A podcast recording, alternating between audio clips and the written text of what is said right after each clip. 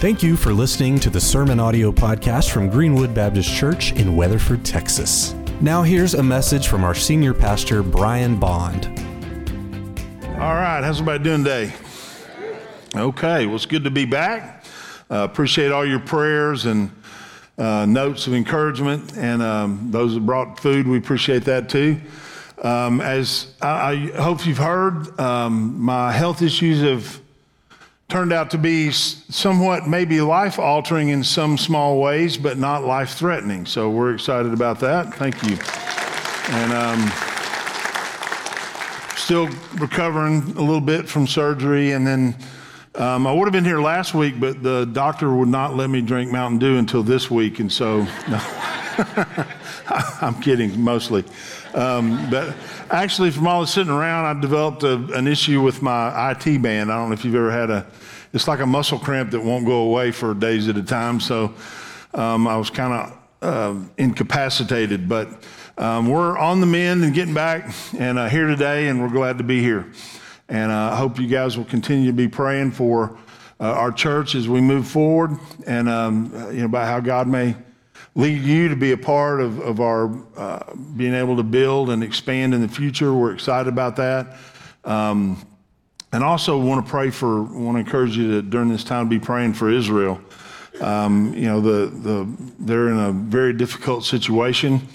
And I would imagine that a lot of what's going on right now is um, some that are hoping that they'll get other countries involved, which would um, is definitely something to keep an eye on. The Israel is is the focal point of of a lot of the end time prophecy, and so it does not mean just because there's a conflict that, that you know Jesus is coming back here soon. Um, I hope that he, he is, but there's always going to be conflict in and around Israel, and then there will come a time um, where uh, there'll be a, a, mass return to Israel of, of Jews and uh, that's something to keep an eye on. And then uh, also there'll be an individual during the tribulation that will come out and, and uh, find a way to work peace with Israel and those around for a period of time.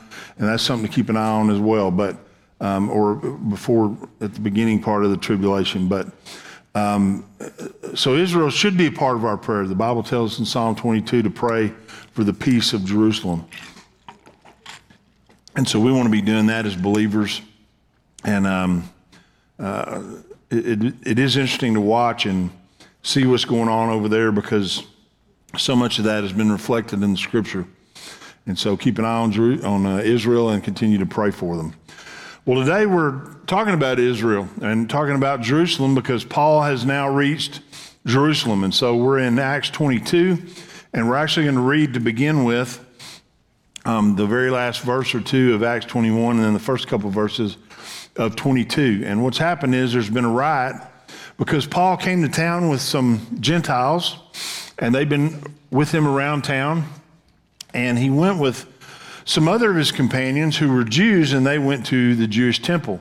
And the temple at that time had a wall outside of it that said that anyone who enters here, that you can expect to be put to death, that it is not for anyone who is not of the Jewish faith, who's not a Jew. And so the rumor started, some people started a rumor because they had seen Paul with some Gentiles around town and then saw him at the temple that he had taken Gentiles into the temple, which was not true. And so there started a riot and they um, began to basically try to tear him limb from limb. And the, the Roman soldiers came out to save his life.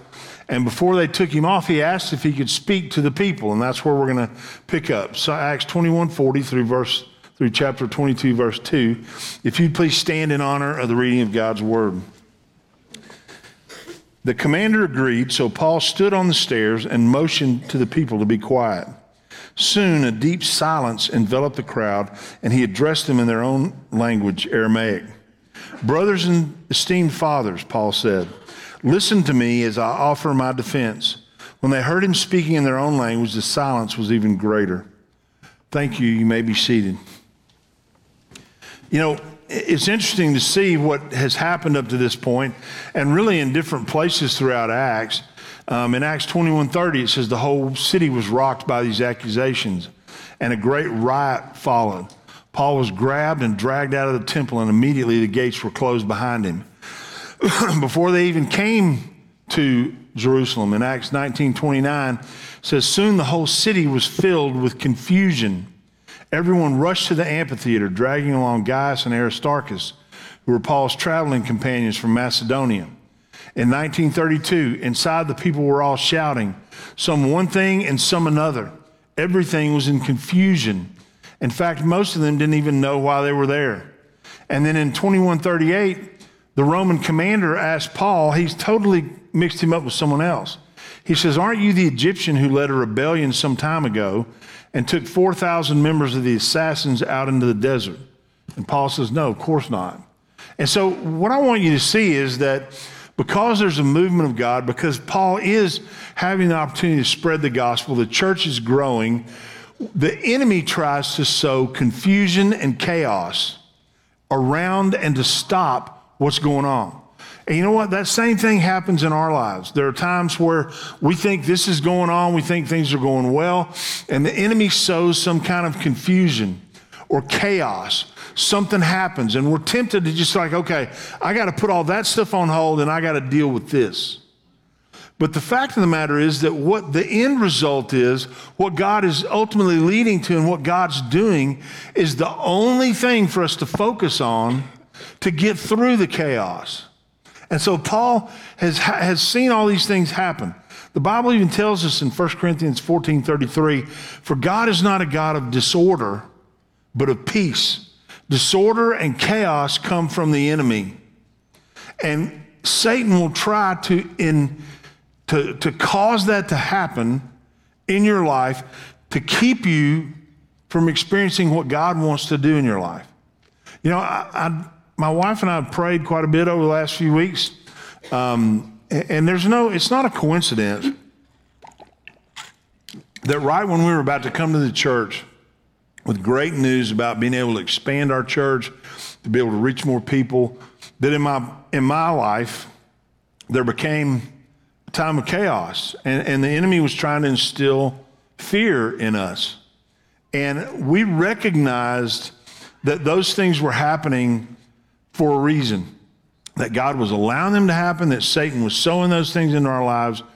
And so, what we tried to do was to continue focus on what God wanted us to do and not allow the chaos to seep into our hearts or to, or to make us fearful about the future. And that's the only solution and the only way to get through and to deal with chaos that the enemy will try to sow into your life. And there's always a temptation. Oh man, I just need to put everything on hold and I need to go deal with this. I need to just figure out how to get through this, and then one of these days we'll get back to what God wants us to do. But that's not the answer. The answer is to continue to focus on what God wants to do. Now, Understand something. You know, one of the first things I, I, thought when I when we the doctor told us, "Hey, you got two tumors in your head," was, "Man, this Sunday I'm supposed to tell the church about this building. Maybe I need to wait. Maybe we need to back off on that for a while until we know what's happening." And I immediately came to the conclusion that no, we're not doing that. And number one, it's not dependent on me for what's going to happen in the future anyway. But number two, God didn't say, "Hey, I don't want you to do this now. We've been praying and working towards this for years. And why would we allow something that was outside to stop us from going where God called us to go? And so we went ahead with it. And that was one of the most, I don't, I don't even know how to describe it. I don't know. You know, on one hand, I'm telling you about what's going on in my life health wise. And on the other hand, hey, but we're growing as a church. Here's what we want to do. I mean, it was really um, nothing that I'd been prepared for in my life about how to, how to deal with. But now, looking back, I'm like, okay, I'm glad that, that we didn't allow the enemy to distract us from what God wanted to do. And y'all came through. I mean, y'all, we wanted y'all to pray about it for a week, and you came back even after that really strange sermon and voted overwhelmingly to move forward, that you saw God moving and that we need to move forward as a church. And I appreciate your faith and your prayers as you work towards that. But that chaos is there to distract you. It's there to keep you from going where God wants you to go. And Paul didn't allow that to happen in his life either. See, one of the greatest things in Paul's life was that he had a heart for the Jewish people. Now, God had sent him to the Gentiles, but he had a heart for Jews. In Romans 9, 1 through 3, it says, With Christ as my witness, I speak with utter truthfulness. My conscience and the Holy Spirit confirm it. My heart is filled with bitter sorrow and unending grief for my people, my Jewish brothers and sisters. I would be willing to be forever cursed, cut off from Christ, if that would save them. Man, that is a powerful statement. And I know that when I read that, I'm like, man, I don't think I can say that. Now, I, I, might be able to say it about somebody that I loved, that I cared about, maybe. But I, I can't imagine being able to say, I'd rather go to hell knowing that they would go to heaven. And yet, that was the heart that Paul had for lost people. Now, I, I don't know. There's part of me that struggles with whether or not, I, I don't think God's called me to, to get to that point. I'm not to that point. I, I mean, I, I want to love lost people. I want them to come to Christ. And I see that statement as, as a challenge to, hey, do you really, maybe you don't love them that much where you're willing to give up your ticket to heaven. I'm not. But do you, do you love them? Do you care about people that are lost? You care about those who don't know Christ? And Paul wasn't about to be distracted by the chaos that was around him, even when they were trying to kill him. Man, that Mountain Dew's good. This was the first one I had today since before the surgery. Hold on. Ah, that's good stuff. But, and for those of y'all who brought me some while I couldn't drink it, I do appreciate it, and I will drink them, by the way. But anyway, um, here's the deal. Even though all that was going on, they were even having to protect him. The Roman soldiers were having to lift him up on their shoulders to protect him from the Jews who were trying to physically kill him. But Paul didn't let that keep him from loving them and sharing the gospel with them. He had a heart for lost people. And he saw in those moments of chaos an opportunity to share Christ. Man, I heard my wife, she did most of the talking during the last few weeks. Of course, you know, surgery on your mouth will kind of take a lot of that out anyway. But every doctor's appointment, every nurse she talked to, she shared Jesus with them. She prayed with them. She gave praises about how God was, was moving. And, and it was really amazing to watch how, instead of just being fearful and angry, that she used it as an opportunity to share the test, her testimony about who Jesus is and about who God is. And that's what Paul did. He could have been mad. I, I couldn't, I wouldn't have blamed him, would you? They're trying to kill him over even false accusations. He didn't do anything. But what he chose to do, he asked the commander, Can I talk to these folks? Now, I wouldn't have given a plug nickel for a chance of those people listening. But you know what? God has a way of quieting people when they need to hear. And so he begins to give a defense. He begins to talk about what's going on. He stands on the stairs and in Acts 22, 4 through 5, he talks about his life before. He says, I persecuted the followers of the way, hounding some to death, arresting both men and women and throwing them in prison. He said, Look, I threw men and women in prison. I hounded people to death because they were following this Jesus. The high priest and the whole council of elders can testify that this is so. For I received letters from them to our Jewish brothers in Damascus authorizing me to bring the followers of the way from there to Jerusalem in chains to be punished. So, what Paul does is he, he gives us a synopsis of how to give a testimony. Here he's talking about this was my life before Jesus. This is what I looked like. I was hounding people to death, I was throwing men and women in prison. I was bringing them back here to be tried. This is what I was like. And you know what? It, it's amazing to me that anybody would th- look at that and think, man, what an admirable guy. But they're still listening. A quiet fell across them when Paul began to speak in his native, in their native language of Aramaic. And they listen to him as he talks about, this is what I was like. And then he gets to the next part of his testimony in verse 6. As I was on the road approaching Damascus about noon, a very bright light from heaven suddenly shone down around me. I fell to the ground and heard a voice saying to me, Saul, Saul, why are you persecuting me? Who are you, Lord? I asked. And the voice replied, I am Jesus, the Nazarene, the one you are persecuting. The people with me saw the light, but didn't understand the voice speaking to me. Now, I want to just ask you at that point, don't you think that people would have freaked out and started yelling? But they didn't. You know, so many times we think that people are going to react when we tell them that we serve a God that we can't see, physically see. Now, I see the hand of God.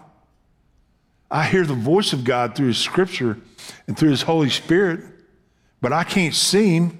And you'd think, oh, well, that's when people are going to be like, ah, who is this dude, man? Talking about a bright light appearing and Jesus, whom we know is already gone. Talking to him? That's weird, bro. I'm out on that. We think that people are going to be turned off by the supernatural aspect to our faith. That they're going to be like, so you talk to some God up in the sky? Yeah, I do. But you know what? There'll be people that'll say things, but for the most part, they understand because it was created in us to realize there is more to life than what we can see.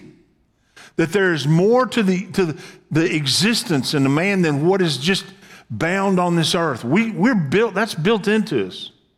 The Bible says he has, God has placed eternity in the hearts of men. We're born with the knowledge there's something else. And you see it being lived out all the time. People looking for space aliens, people looking for this, people believing that, oh yeah, well, this this weirdo, you know, this thing here's the deal. And man, look at this rock. It's a it's a special magical rock. I mean, people find all kind of things. They know there's more. And so what we think is people be like, oh no, they're not going to believe there's a God. They they're they're they will. That doesn't throw people off. You know, many years ago, a trucking company was having problems with theft. And so they started doing polygraphs, lie detector tests, and they started interviewing everybody that, that they hired on at their company. They would do a polygraph test to them. And they would ask them all kinds of questions to get a baseline so later on when they did one, they could determine if they were lying or not. And so they would ask some questions, you know, that were easy that they would say, well, yeah, this. And so they could tell when they were telling the truth or not. And one of the questions they asked was they said, Do you believe in God, that there's a God? And there were a few, and you'd think, well, there's, there's atheists out there. There were a few of those folks that said, Oh, yeah, I, I don't believe there's a God. And it was interesting because the polygraph, the lie detector said every single time when they would answer and say they didn't believe there was a God, the polygraph would go, eh, liar. It showed they were lying. And the reason is that God built it into people. You know, you think, oh man, how are they going to believe this? This is crazy. They'll believe it and they'll listen to it because God created them to know there's something beyond themselves. That's why cultures all over the world believe there's some kind of an afterlife. Almost every single culture has understood that a soul cannot be eliminated, that when you die, your soul continues to live. God created us to know that. And so it's not the supernatural element that turns people off. They listen to that, and man, they're still, they're still into the story. They're still silent. They're still listening. They're still open. And then Paul tells them, I was blinded by the intense light. I, it blinded me and had to be led by the hand to Damascus by my companions. A man named Ananias lived there. He was a godly man, deeply devoted to the law and well regarded by all the Jews of Damascus. He came and stood beside me and said, Brother Saul, regain your sight. And that very moment I could see him. Then he told me the God of our ancestors, ancestors, excuse me, has chosen you to know his will and to see the righteous one and hear him speak. For you are to be his witness, telling everyone what you've seen and heard. What are you waiting for? Get up and be baptized. Have your sins washed away by calling on the name of the Lord. Now you'd think, well, man, surely people would draw the line there. Surely they go, well, this guy was claiming to be blind and be healed from blindness. He's claiming there was a miracle. But people believe in miracles. I mean, there's something in us that wants to believe something miraculous is going to happen. God put that in us too. I mean, I ain't going to ask you to raise your hands or nothing, but I, I know the Powerball thing's what, like several billion dollars? I ain't going to ask how many y'all went out and bought like a ticket. There's millions and millions of people. I mean, you winning that would be a miracle. Now, don't forget your tithe, and particularly our building if you win it. That's all I'm saying. I ain't saying you should or shouldn't. I'm just saying don't forget. All right, that's all. we want to believe. There's people believe, oh yeah, if you take this this pill right here, this supplement, that it's going to do this for you, and there's this that are going to do that, and and we people believe in miracles. We we long for miracles. It wasn't a miracle that threw them off. You know, we think that people, oh, they don't, they can't hear that kind of thing. Hey, God's put it in them. I, I'm not saying people won't make fun of you, that they won't reject it or whatever, but I'm telling you, people will listen because deep down they know there's something beyond here. You know, people tried to explain it. Well, you know, these two rocks collided and that's where life began. That don't make any sense. People that believe that, they got real faith, I'm telling you, if they really believe that. Because if you believe two rocks collided in the middle of space in nothing, and it created everything you see, you, you got a lot more faith than I do about everything. Because you believe that just some random rocks run into each other created life and people. To me, there's, I can give you what I believe is simple proof that there's a God, and that's your eye. Tell me how that just happened.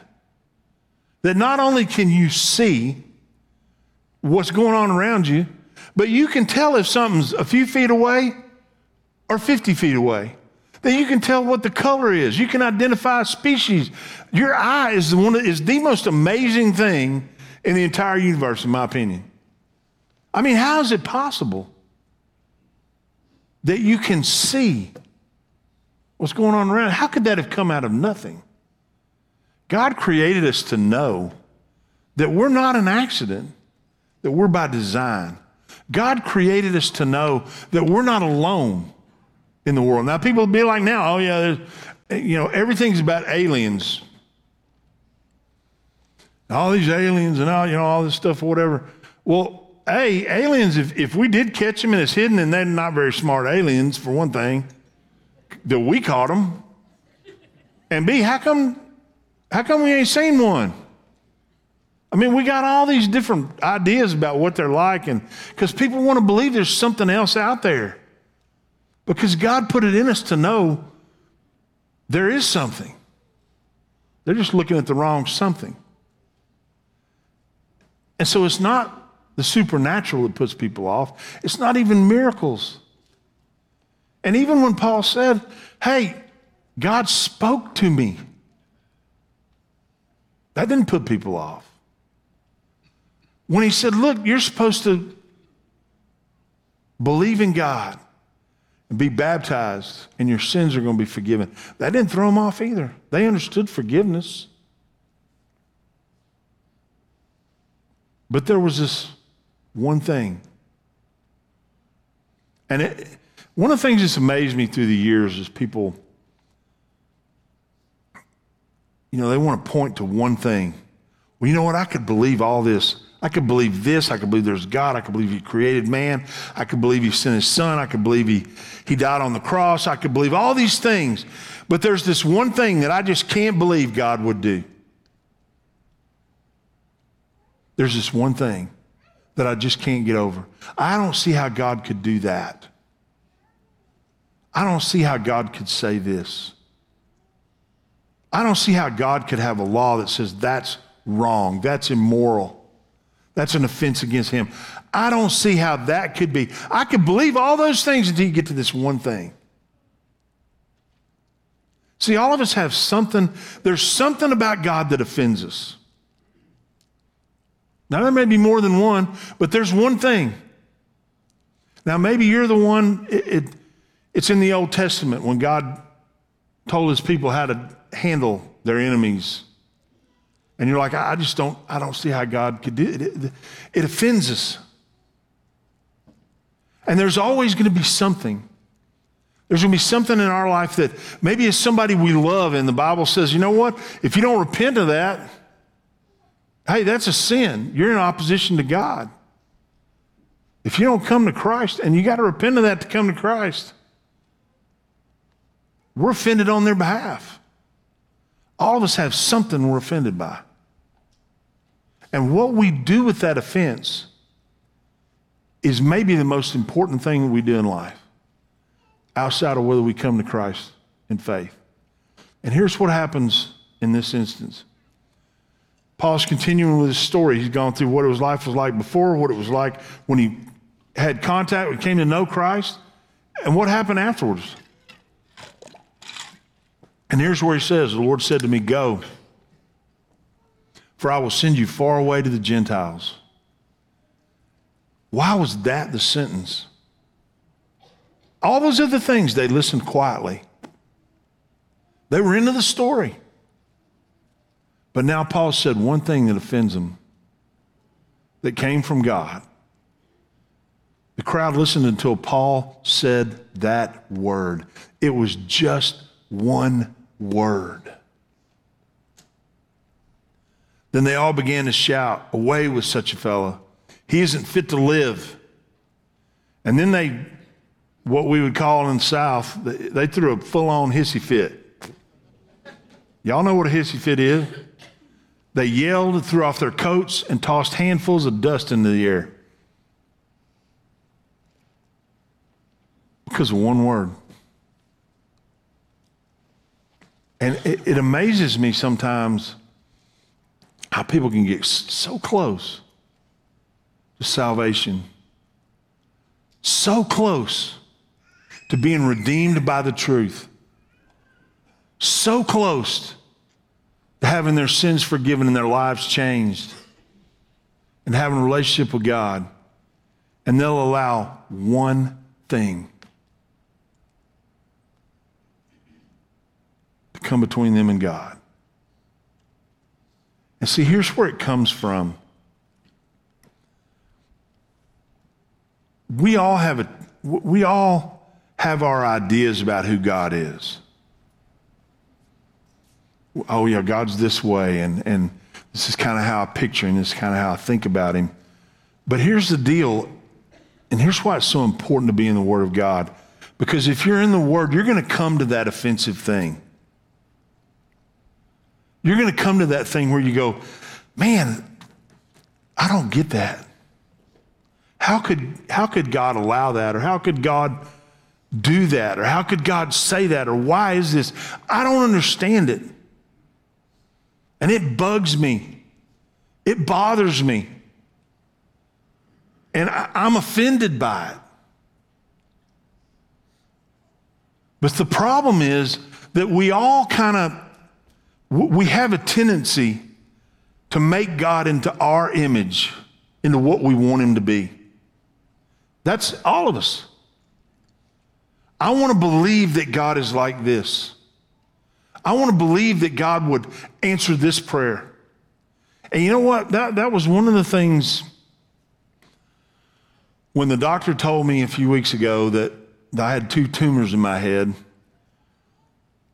I knew because I've walked with people throughout the years.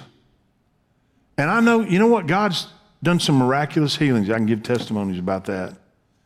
And then I can also give testimonies about people that we prayed for their healing here on this earth and God didn't answer that prayer. Now, He still healed them, but they went home to be with the Lord. And for those that are behind, that leaves that, you know, God always does what is good But sometimes to me, from where my position, it looks like it looks tragic. It looks awful.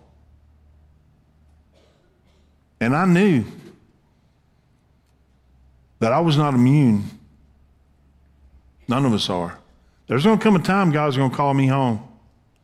And that's true for each of us. And what we have to understand is we're not immune to suffering. We're not immune to difficult moments in life. We don't want to think about it that way, but it's the truth. And there are going to come times when you're going to be face to face with questions that you don't have answers for. And you're going to have to decide in that moment you know what? Am I going to trust? Am I just going to yield and go, you know what? I don't get this. And this hurts and, and it bothers me, and I wish it wasn't this way, and I wanted it to be a different way, but I'm going to trust God anyway. Or are you going to allow that offense to turn you away from God? And that's what these people did. They were offended by one word. And you know, that, the answer to that question is not going to be the same for all of us. What is that one thing? And maybe we're going to have more than one thing, but we're all going to have those things. And when we're faced with them, we're going to have to determine am I going to believe that God is who he says he is and who he's revealed to us through Jesus and through the scriptures? Or am I going to decide, no, I'm God's the God that I think he is in my mind? And if you choose that route, you need to understand something. You're not worshiping the God who lives anymore. You're worshiping the God you've created in your own mind. And you have created an idol. And there's all kinds of temples built to idols. And some of them are even called churches. And they get together and they sing some of the same songs we sing, and they'll say some of the same things we, th- we say and they'll talk about God and they'll talk about Jesus, but they're not really following or worshiping God or Jesus. They're worshiping a God they've made up in their own mind and in their own hearts that they're comfortable with, that they're okay with, that resembles the God they want instead of the God who is. And part of following the God who exists, who is real, is understanding that He's not always going to be the way that I want Him to be. He's not always going to answer prayers the way I want him to answer them. He doesn't see things the way I see them. He doesn't take counsel from me. He's God. And it really comes down to this simple thing. Are you willing to say, hey, He's God and I'm just not? I'm not God. And so even when it bothers me, even when it bugs me, even when it's not what I want, I'm going to trust that He's God and that He loves me and that He wants the best for me, even when I don't see it, even when I, even when I think this can't be the best for me. Am I going to choose to trust Him anyway? There's always going to be a temptation because you know what? We want, we want God to do things the way we want Him to do them. In Matthew Jesus has told the disciples, hey, I got to go to Jerusalem and I'm going to I'm going to face death there. I'm going to be crucified. I'm going to die. Peter pulls him aside. And you know what? Peter, Peter's followed him for three years. Peter, you cannot question Peter's commitment. He left his family, his, his livelihood, he dropped everything at a moment and followed Jesus. It was an amazing act of faith. But over a period of time, there came things that Peter was like, "Now, I, look, I can't accept that." He was offended. And so he, he goes to Jesus and he says, Jesus, that is not happening to you. Jesus turned to Peter and said, Get away from me, Satan. You are a dangerous trap. you are seeing things merely from a human point of view, not from God's. Now, you know, it's easy to get on to Peter, but man, Peter loved Jesus. You know, when a group came up of soldiers, he was willing, he wasn't supposed to. God had already, Jesus had already told him, but he was willing to put out, put out a, a sword, pull out a sword and fight. He wasn't, he wasn't afraid of that. Jesus was, he loved him. And the thing was that Peter just couldn't believe that it could be God's will that Jesus would have to die.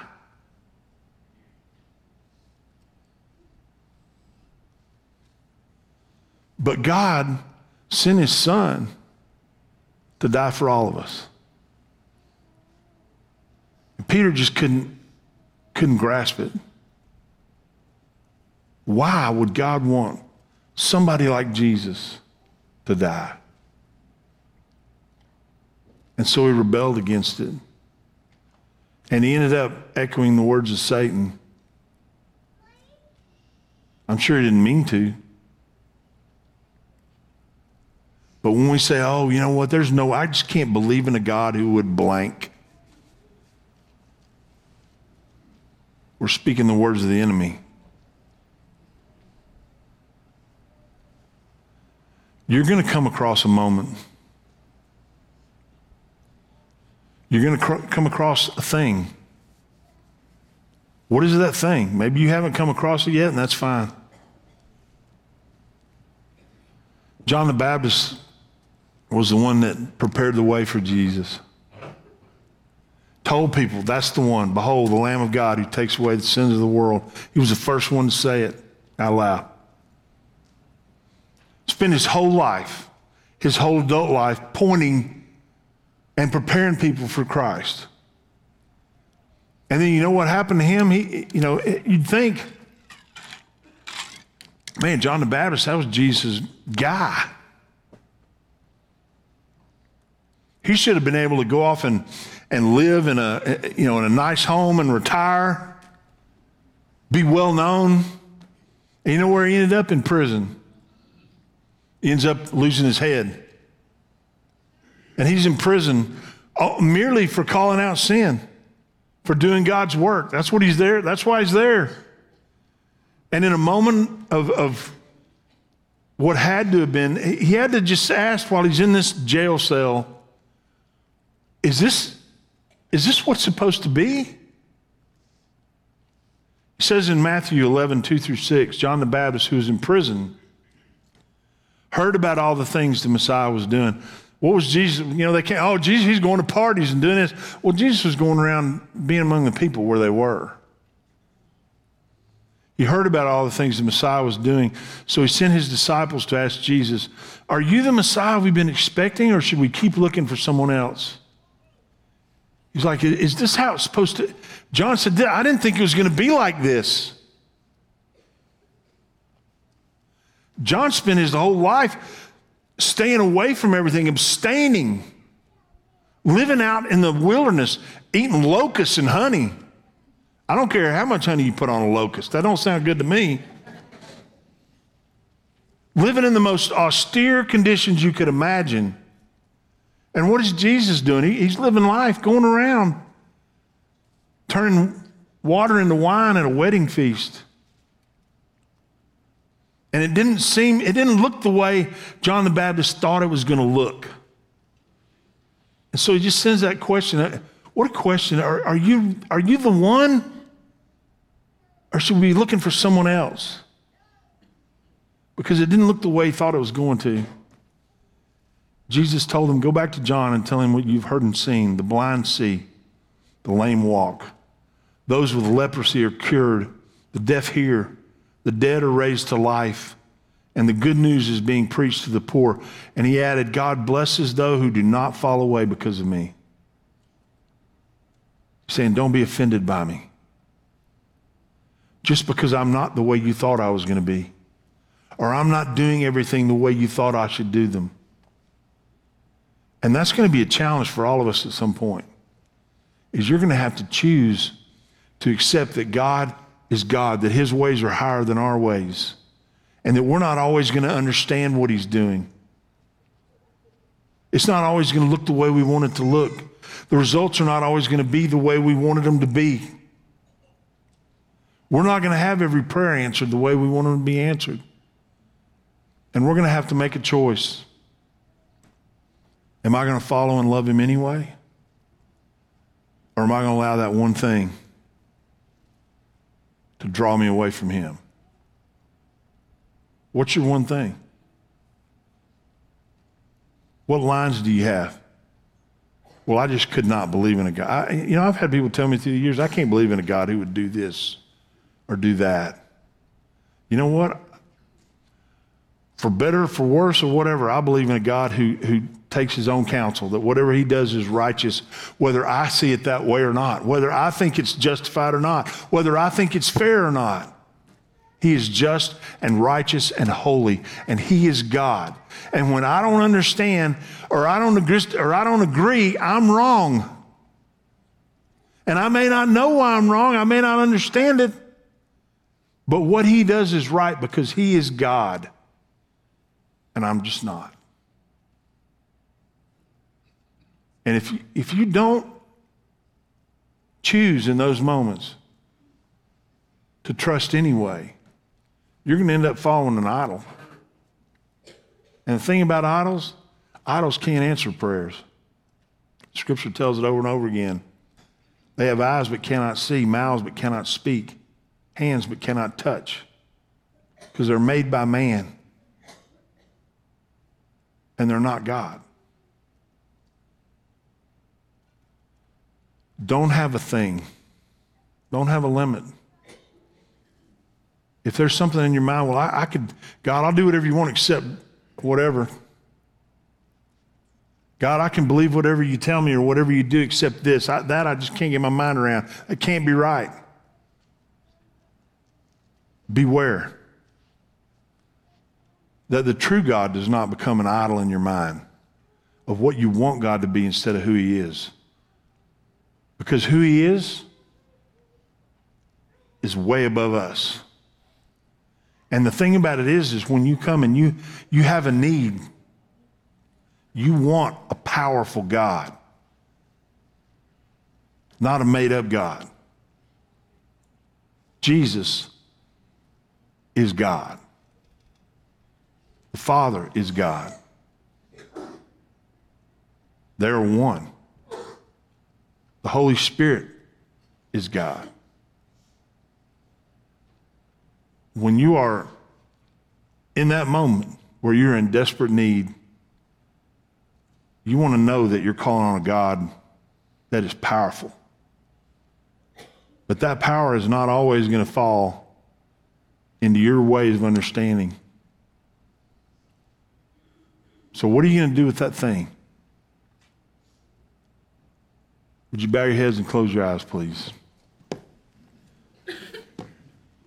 If you're here and you don't have a relationship with Jesus, we want you to have one. It's up to you. We're not going to force anybody. We're not trying to make anybody do anything. God made it your choice, and we're not trying to force you.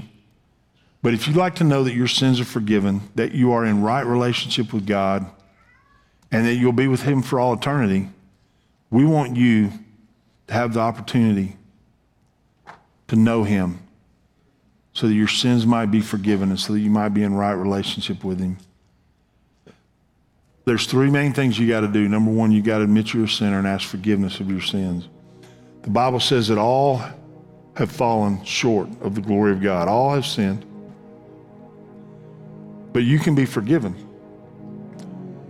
And to do that, you have to ask for forgiveness and you have to believe in Jesus. Jesus wasn't just a man who walked this earth, he was man. He was fully man and fully God. He lived a life without sin. He died on the cross for my sins and for yours. And he rose from the grave on the third day so that we might have life. So you have to believe in Jesus. And then the third thing is you got to confess him as Savior and Lord. You know, that Lord part's hard. Because when you do that, you're saying, you know what, God, I'm trusting your ways and your word and your commands over what I see and what I want and what I think. It says in Romans 10 9 and 10 that if you confess with your mouth the Lord Jesus and believe in your heart that God raised him from the dead, you will be saved. If you'd like to know that your sins are forgiven, that you are in right relationship with him, I want to lead you in a brief prayer of salvation. I'll pray it in short, short sentences. You can repeat it after me, or if you'd rather, you can pray it in your own words. Just pray it in your heart. God will hear you. But pray it with me right now. Dear God, thank you for loving me and thank you for Jesus. God, I know I'm a sinner. Forgive me of my sins. Come into my heart, my life cleanse me. I believe Jesus is your son. I believe he died on the cross for my sins. And I believe he rose on the third day according to scripture. So today, I trust Jesus as my Savior and I confess him as my Lord. Now, without anybody else looking around, if you prayed that prayer today and you meant it, I want to ask you to do one simple thing. I just want you to look up at me right now because I'd like to encourage you and I'd like to pray for you. So if you prayed that prayer today, look up at me right now and keep looking until I see you. Okay?